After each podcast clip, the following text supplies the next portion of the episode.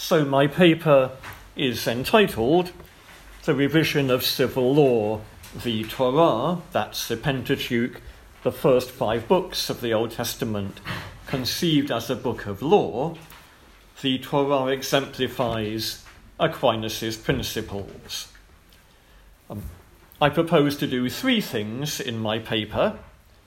First, I shall set out the kinds of law that Aquinas recognized to clarify his terminology for anyone here who's not familiar with it, and to contextualize our day by opening up the question of what development is possible in any particular kind of law. Then I shall look at what Aquinas says about law made by human societies. Such law should be revised, but judiciously, in response to varying social conditions, but also to apply the natural law better. And I shall follow on from Daniel Degnan's article by suggesting that the Torah is an exemplar of how to formulate human law well and an exemplar for the work of lawgivers. Of course, Aquinas assumed the whole Torah was written by Moses, but modern scripture scholarship explores how it was built up over a long period, incorporating, among other things, bodies of law compiled at different periods.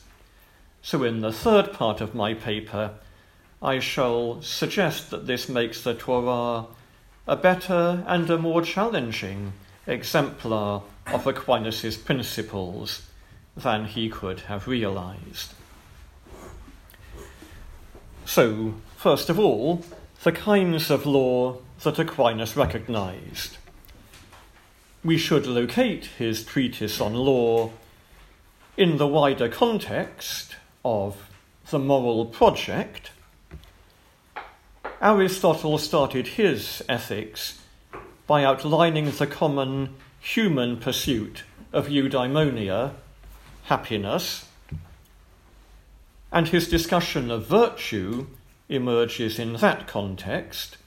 Virtue attunes us to our true goal and facilitates attaining it.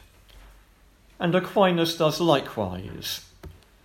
He starts his moral treatise, the second part of the Summa Theologiae, with the pursuit of beatitudo, happiness, fulfillment, flourishing, well being, bliss.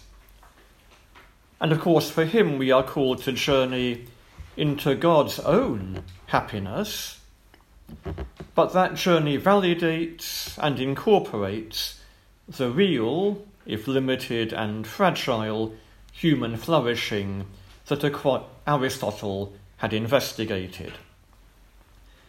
And the structure of the second part of the Summa suggests that it's within the pursuit of beatitudo, happiness, that virtue is needed, and at a first level of approximation, it's for the acquisition of virtue that law is needed. So, one of the aims of law, St. Thomas says, is making people good.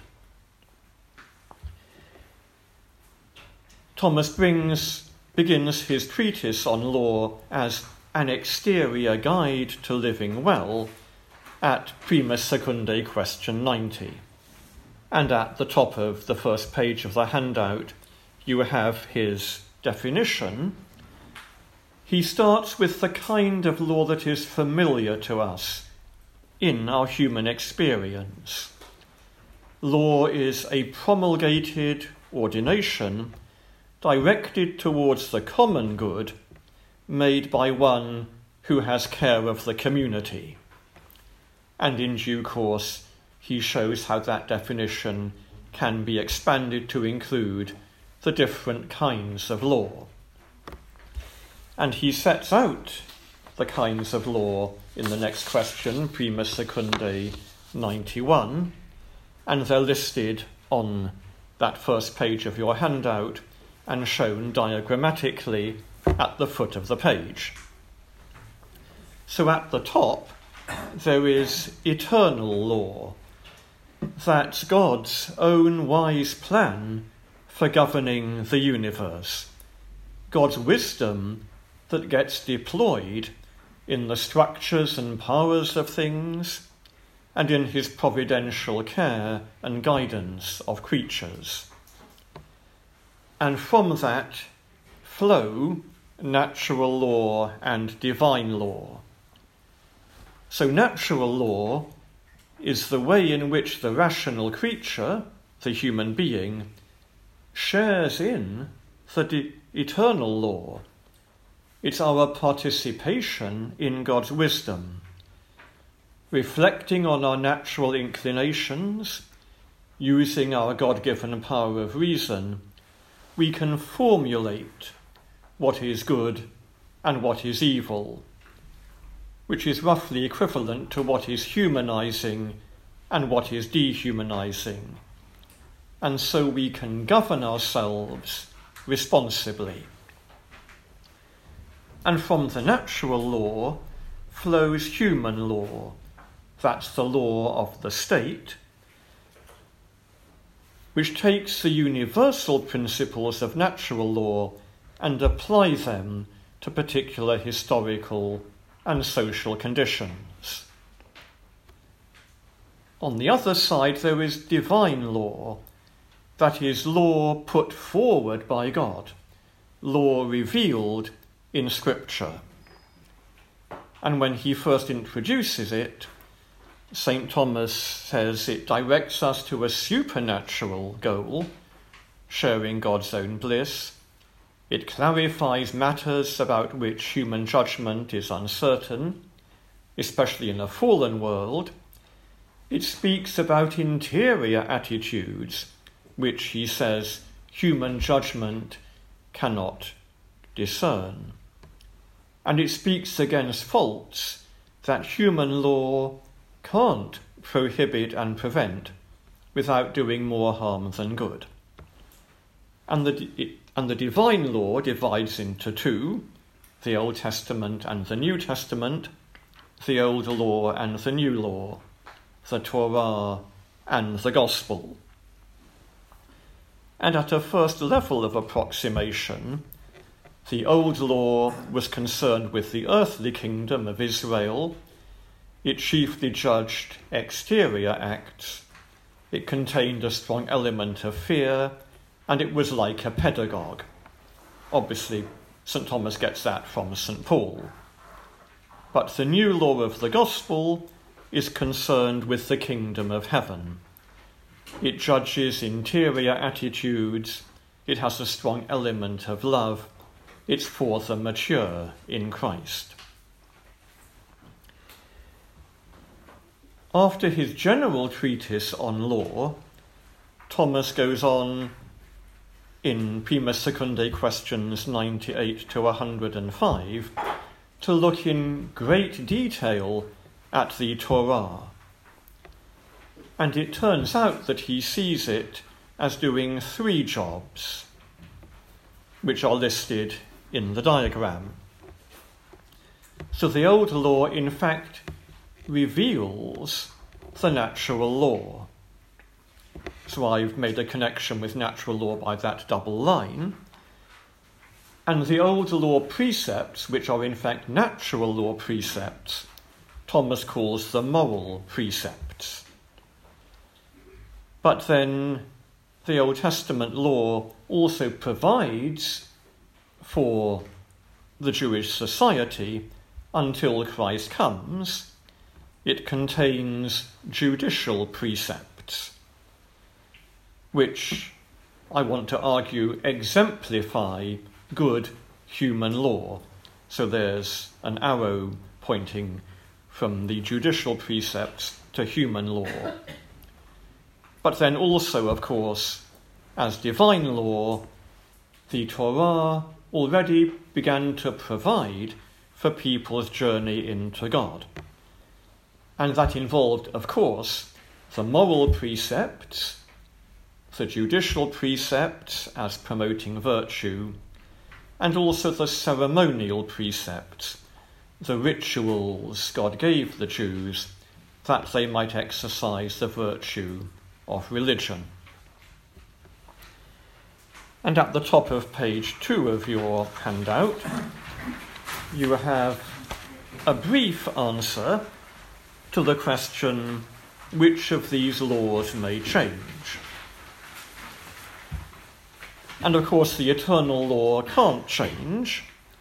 It's God's plan, which is identical with God Himself. It's above all need or possibility of change in one timeless creative act, God holds in being the whole cosmos, spread out as it is in space and time, and he guides its changes and chances according to his own timeless, providential plan. Drawing all things to their fulfillment in ways that suit the natures he's given them, and exercising a special care for rational creatures, angels, and human beings.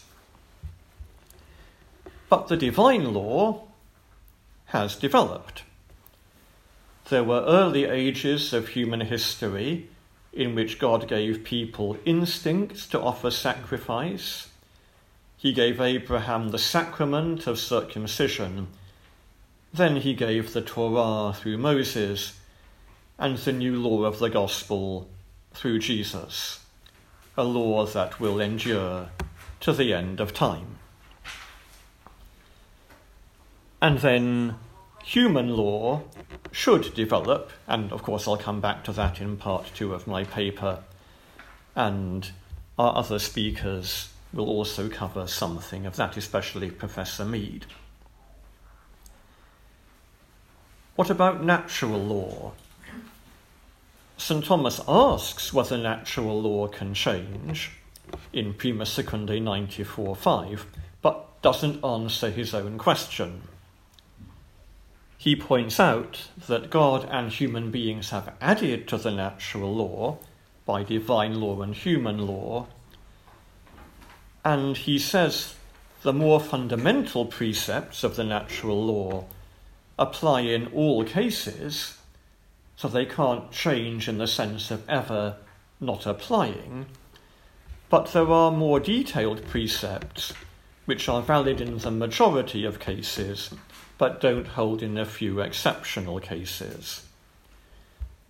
He doesn't actually ask, or at least answer, whether there are any natural law precepts that were valid at one period of history and not at another and I won't go into that question, but I shall say something about the development of natural law in the sense of the rational structure of its unfolding and in the sense of the history of its discovery, because that will lead me on to speak about the role of human law. But Professor Budziszewski will say more on this subject either enlarging what I say if I've got it right or correcting me if I've got it wrong. Aquinas sees the natural law as a structured body of precepts, but never lists all of them. He indicates that some may be discovered or rediscovered over time, and that discovery seems to relate to a threefold theoretical structure of the unfolding of the precepts. That's the middle of page two of the handout. There are the most basic precepts which are self evident to us. No one needs to tell us of them. Do good and avoid evil. Don't do evil to anyone. But also love God and neighbour. Thomas thinks that those two precepts, the love commands, are self evident through nature or through faith. Um, it would take too long to unpack and defend that claim. And those self evident precepts cannot be deleted from the human mind, but through sinfulness we don't always carry them through into action. Then at the next level down, there are the Ten Commandments, which are obvious deductions from the most basic precepts, requiring brief thought that anyone can manage. But in a fallen world, people can cease to be aware of those precepts through false persuasion, corrupt customs, and vices. So the Torah presents the Ten Commandments to remind people of what they should know, and it presents them as spoken by God with his own voice, because they should be known to everyone. Then, at a third level, there are many precepts which follow from the more basic and obvious ones, but require careful investigation on the part of the wise to make them known. Ordinary people need to be instructed. And those should have been teased out over time as an unfolding of humanity's understanding of the natural law, not a change in the natural law itself. But it's a difficult task in a fallen world, so the Torah gives us many natural law precepts, and Aquinas gives us examples. That leaves us with the question does the Torah or the whole Bible contain all the natural law precepts, or does the unfolding continue? And to what extent should we respond to changing social reality or modern technology or discoveries in biology and psychology? To what extent would, she, would should we be proactive in seeking to unfold the natural law, perhaps in what's implicit in the Ten Commandments and in other biblical texts. And I would raise the question whether the unfolding of natural law precepts is intertwined with the development of human law. So I move on to part two on the tasks of human law and the Torah as exemplar. The lower level, that third level set of natural law precepts, are like conclusions closely derived from the more general precepts. He can't mean that it's just the way geometry makes deductions from axioms he says that the principle of non contradiction operates in all thinking. He doesn't mean that you can deduce all astronomy, for example, from the principle of non contradiction without looking at the heavenly bodies. And likewise, the natural law precepts follow from the principle of doing good and not evil, but with the help of reflection on human nature on our natural inclinations. So the unfolding of natural law must surely rely on knowledge gained through experience of human psychology and of what social arrangements make for peace and flourishing. So there's a prudential bringing together of universal principles and experience which isn't identical with the business of human law, but doesn't seem to be rigidly distinct from it. There are texts in St. Thomas which seem to be a little bit ambiguous. Conclusions are drawn from basic natural law principles, which retain the vigour of the natural law, and there are human laws which provide for what the natural law doesn't specify. Those are determinations, not conclusions. And the conclusions seem, on the one hand, to be those third level natural law precepts, but they also seem to be the jus gentium, the law of nations, those laws which are almost universal among human societies, which are in some sense natural, have a close relationship to the natural law, but are not exactly identical with it. So there seems to be a little bit of ambiguity between third level natural law precepts, the law of nations, and what human law has to do. And I suspect that's almost a kind of deliberate ambiguity because good legislators have to engage in a combination of natural law reasoning, political prudential reasoning, and taking into account changes in social, economic, and political conditions and discoveries in human psychology. So I think Thomas is suggesting that wise lawgivers can contribute to the unfolding of detailed natural law precepts.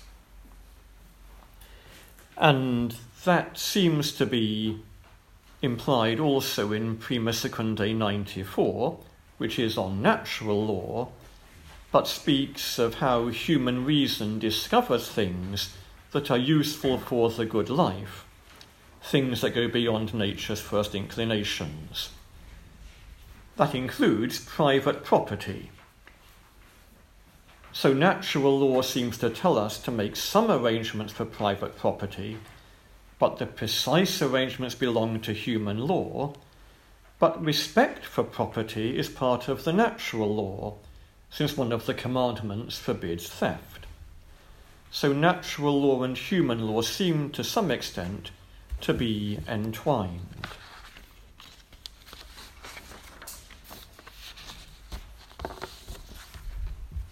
So, for Aquinas, ordinary people depend on the wise for knowing the third level natural law precepts and for wise lawgivers to formulate human law. And so, to symbolize this, the Torah presents God giving those detailed precepts not with his own voice, but through Moses and Aaron. Moses and Aaron seem to become exemplars of what wise lawgivers should do, both in making and developing human law, but also unfolding the natural law. And this seems to me to imply that human lawgivers have a bigger and nobler task than simply making human law. And the mention of Aaron which doesn't quite fit what actually happens in the Torah, might be a hint that Thomas thinks that priests, theologians, should be involved, not just princes, in developing law.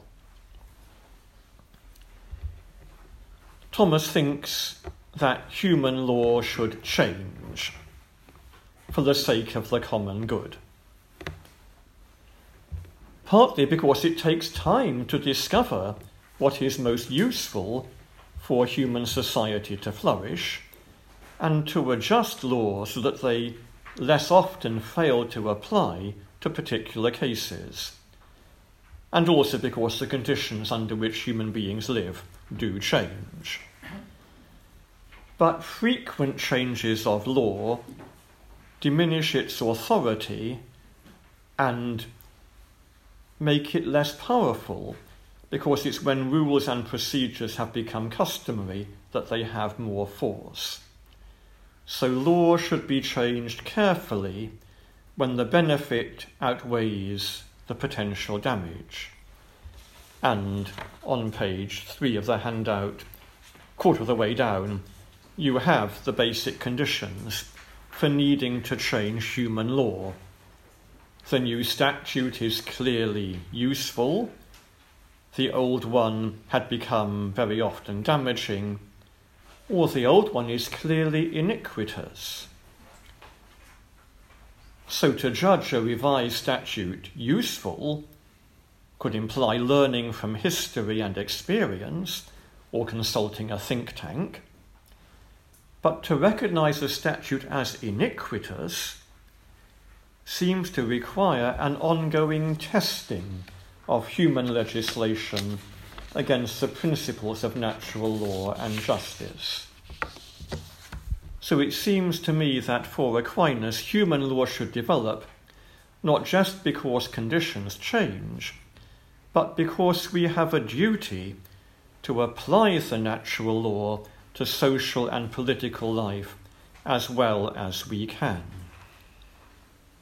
So I think lawgivers potentially have a huge and noble task developing the civil law, contributing to the development of the jus gentium, roughly what we might call international law, and even continuing to unfold some detailed natural law precepts that have hitherto been unrecognized. So we ought to turn to the judicial precepts, which Aquinas looks at in Prima Secundae questions 99, Article 4, and questions 104 and 105, mentioned halfway down page 3 of your handout. They're given to one people for a limited period. They aren't of obligation anymore, so the Bible does not excuse any society from the noble and demanding task of thinking how best to promote human flourishing here and now, applying the natural law to current conditions with their possibilities and constraints. And the Bible doesn't give us a neat and easy solution. Aquinas at least implies, I think, that the judicial precepts are a model for how this should be done in every age and place. And I suggest that the role of Moses and Aaron in unfolding the judicial precepts, handing on the judicial precepts, um, is a kind of exemplar of what the wise should have done and still need to do, unfolding the natural law precepts and formulating good human law. In his detailed moral theology in the Secunda Secundae, Aquinas often discusses provisions of civil and canon law, but I think only makes rather moderate reference to the Torah and says almost nothing on how law should develop. He explains quite a few existing legal provisions, but doesn't critique them. But if we go back to that treatise on the Old Law itself, Prima Secundae 105, where he asks about the ratio, the rationale of the judicial precepts, we might find some implicit criticism of the practices of his time. So in Article 1, Thomas takes the political arrangements in the wilderness as an exemplar. Moses is a kind of monarch he has 72 elders to help him who are elected from and by the people. And that suggests that the modern English constitution, at least before um, Tony Blair, was the best. Well, it suggests that a mixed constitution of monarchy, aristocracy, and democracy is best. It promotes peace by enfranchising the people. So, might Aquinas have been subtly critiquing some polities of his own time and the ambitions of certain monarchs to absolute rule. Then there's private property. Aquinas takes the Torah to be matching Aristotle's principle that it's good for possessions to be distinct, but the use of them to be partly common.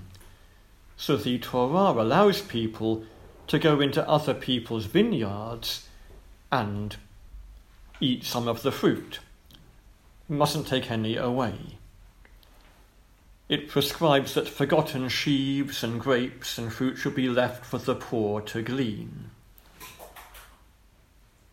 One's sense of property should yield to other people's needs and to a sense of proportion. Aquinas also mentions that it's contrary to the Torah to impose the death penalty for simple theft rather than robbery with violence. And that's something he comes back to in the Secunda Secundae. Was he critiquing kings who imposed the death penalty for poaching on their land? Or regimes which punished simple theft by death, as England did into the 19th century? So there might be some veiled critiques of existing human law in Aquinas. But to summarise what I've said, at the foot of page 3, Aquinas seems to think that the unfolding of detailed natural law precepts is an ongoing task, is a task for the wise, who must, so to speak, imitate Moses and Aaron. Certainly, human law should be carefully developed by wise lawgivers and the Torah seems to be an exemplar for how to apply the natural law to particular human communities. And maybe some lessons from the Torah are meant to critique imperfect human arrangements that ought to be changed in the direction of justice. But Aquinas doesn't do anything proactively to critique contemporary laws and policies or evaluate the history behind them, or set out a focused programme for their revision. He leaves us to discover how the Torah should inform our legal tasks. But we might find challenges in the Torah. So I must move on now to the third part of my paper.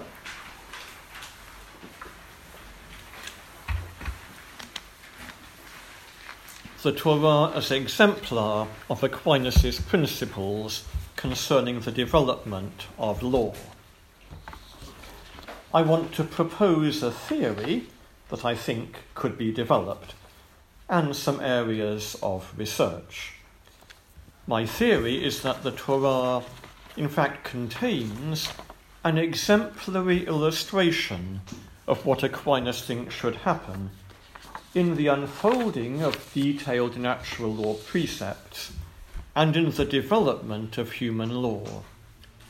It shows us wise lawgivers proactively seeking to apply the natural law better and to apply it to changing political and social conditions. And as they do this work, they help unfold the natural law more explicitly.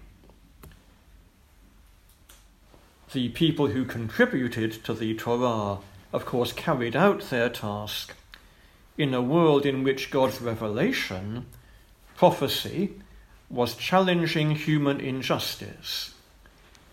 So they seem consciously to draw on what we might call divine law, and in retrospect we can distinguish some natural law thinking going on in their work and their discovery. Though, of course, both the natural law and the divine law unfold from God ultimately anyway. And I shall illustrate my theory by reference to the laws concerning slavery. The areas of research that I think would be useful would include exploring further what I propose, trying to apply it to other areas of law like the penal system or provision for the poor. And it should be part of a bigger project, which I think still needs to be done, to reintegrate biblical scholarship, dogmatic and moral theology, and so on. So, over the last couple of centuries, biblical scholars have explored how the Old Testament was built up over a long period. And I think that stands to bring the text alive in exciting ways. It helps us see the human authors and editors at work in their own contexts under the inspiration of the Holy Spirit who uses their personal skills and talents, uses their personal grace filled responses to the challenges of their own time as the Holy Spirit builds up the scriptures. And within the Torah, the Pentateuch, there are three bodies of largely civil law, which bear some similarities to other non Jewish ancient Near Eastern codes. And of course, we can't locate them within history with absolute certainty, but there's something of a consensus among biblical scholars which I think we can make use of. So the three bodies of law are there on page four of the handout. There's the book of the covenant in Exodus 20 to 23. God utters the Ten Commandments and then gives Moses this detailed body of law. But very likely that body of law, in fact, was compiled during the time of the monarchy in Jerusalem, probably after 722 BC when the Assyrian Empire had dissolved the northern kingdom of Israel, the political system had shifted, and exiles from the north came to Judea in the south. So the Book of the Covenant is formulated within a developing political situation. But then, if you turn to Deuteronomy, 12 to 26, we find a detailed, longer body of law which follows a kind of sermon by Moses, which mentions the Ten Commandments and the precept to love God. And it's almost certain that this book of the law, those chapters which are now in Deuteronomy, were presented to King Josiah in 622 BC or bear some close relationship to what he was presented with. Um, his grandfather Manasseh had been a vassal of Assyria. He died in 642. His son Amon succeeded him and was assassinated by his courtiers, and the people of the surrounding region killed the courtiers and put Josiah on the throne at the age of eight so their representatives, in fact, ran things for quite some time.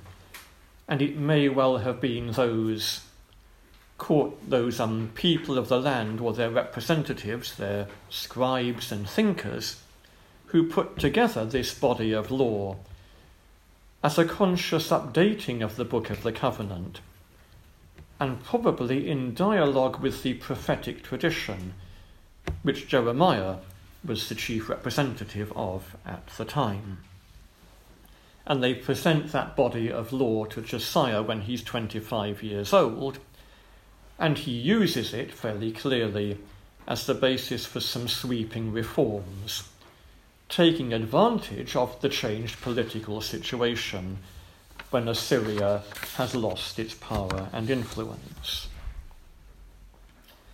But then, moving forward again in history, we have the Holiness Code in Leviticus 17 to 26. And that's part of what scholars call the priestly writing, a body of history and ritual, which, as we now find it, runs from Genesis into Numbers. Almost certainly compiled either towards the end or soon after the Babylonian exile, so around 538 BC. And scholars used to think that the Holiness Code was an existing body of law brought into the priestly writing, but they're moving towards the idea that in fact it was composed as part of the priestly writing. As a new law to provide for the Jewish people restored to their own land, but at a time when they could have no monarch of their own. They were under the Persian Empire, and in fact, the priests provided, in a sense, the local leadership. And I think we can, with some certainty, discern within that story a picture of human legislators working in changing circumstances with a concern which comes through in their writing to make loyalty to the true God, so to speak, take flesh in social and legal practice. They would have been in some kind of dialogue with prophecy and with the scribal wisdom tradition, as if they're drawing on divine law and kind of natural law thinking. There were all sorts of features of the Torah which we could explore, but I think the law of slavery is especially illuminating because it develops significantly. So, in the book of the covenant, it is extremely wrong to steal, to kidnap a human being, to sell him into slavery. And that prohibition, very strong, is a permanent feature. We might conclude that the African slave trade that was practiced, including by people from this country, was always very clearly under God's condemnation, whatever the people who engaged in it were thinking. But there's an allowable form of slavery in the Book of the Covenant. If someone's in debt or hardship, he can sell himself or sell his children. And it seems that that form of slavery had developed roughly over the century before the Book of the Covenant was compiled. So perhaps this body of law is actually placing limits on the extent to which a fellow citizen can be treated as a chattel, controlling a practice which had grown up. A slave, a male slave, must be given his freedom after six years. A girl bought as a concubine must be treated as a proper wife perhaps in response to Amos's criticism of cases where all the men in a family used her as a sex object. A master is allowed to beat his slaves but mustn't kill them or mutilate them. And female slaves don't have all the rights of the male slaves. And when a male slave does get his freedom, he's not allowed to take away with him a wife he married while he was a slave or his children. So he might well want to remain a slave, and he can do so for life if he chooses. So, arguably, this primitive body of law is a first start in the attempt to make humane an institution that has grown up as society has become urbanized and stratified. No one could see how to do without debt slavery, and at this stage in history, the rights of the slave owner seem greater than those of the slave, despite being limited. moving on 80 years to Deuteronomy, we find a significant mitigation of slavery. Was it reflecting changed practice? Or more likely, was it a vision put forward by the lawyers, which they hoped would become a program of social improvement? In Deuteronomy, male and female slaves have equal rights. Both must be let go after six years, and with a redundancy payment, so to speak, so they can make a fresh start on an independent life. There's nothing about selling your children or buying a concubine, but there is provision for a woman captured in warfare. Perhaps that kind of thing had been going on. She must be a wife, not a concubine. If her new husband doesn't like her, she shall be given her freedom, not sold. And further, in Deuteronomy 23, we find, You shall not give up to his master a slave who has escaped from his master to you. He shall dwell with you in your midst, in the place which he shall choose within one of your towns, where it pleases him best. You shall not oppress him. Deuteronomy commands us to cooperate with slaves' attempts to escape from slavery. Of course, the rabbis, looking at the whole Torah, couldn't accept that. They thought it referred to foreign slaves who escaped into Israel, and of course, St. Thomas couldn't accept it either. He thought it was slaves who escaped because their master wanted to kill them or use them for sinful purposes.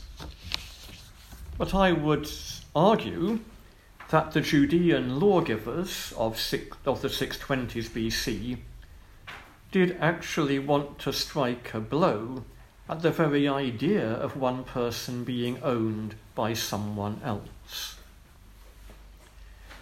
So there seems to be a program for social improvement and the beginnings of an emancipation of slaves in Deuteronomy. Then moving forward another 80 years or so to Leviticus, we find an Israelite may not be enslaved at all. He might want to sell himself because of debt, but he should be treated as a hired servant, not a slave. It's not a good idea for an Israelite to be sold to a non Israelite inhabitant in the land. If he does have to sell himself, a relative should purchase his freedom. So we have a basic picture that slavery is repugnant to the dignity of those God has chosen as his own. That's also a vision of how things should be, perhaps born of the experience of exile in Babylon. But the Holiness Code is not a utopian vision. It still takes account of constraints imposed by economic reality. So the time that someone may stay in service has grown. The general release, the Jubilee, is now every 50 years perhaps there was a memory of the attempts to release slaves every seven years just being unworkable. And because you shouldn't be enslaving Israelites, there's provision for Israelites to possess non Israelite slaves. So the status quo continues in some way. So, if in fact Leviticus is 80 years after Deuteronomy, we've had an advance and some compromise. I think we could usefully unpack that in much more detail, and no doubt scholars have done an awful lot of work on those and similar laws. But I think we can at least glimpse, a trajectory of these laws that exemplifies Aquinas' principles, because we find a concern of the lawgivers to prohibit serious injustice. We find a distinction between what law commands and what it merely tolerates. We find a prudential awareness of limitations imposed by social economic reality. We find a revision of the law at judicious speed. And we find the revisions inspired by a reflection which is theological and humane, roughly equivalent to a concern to apply better divine law and the natural law.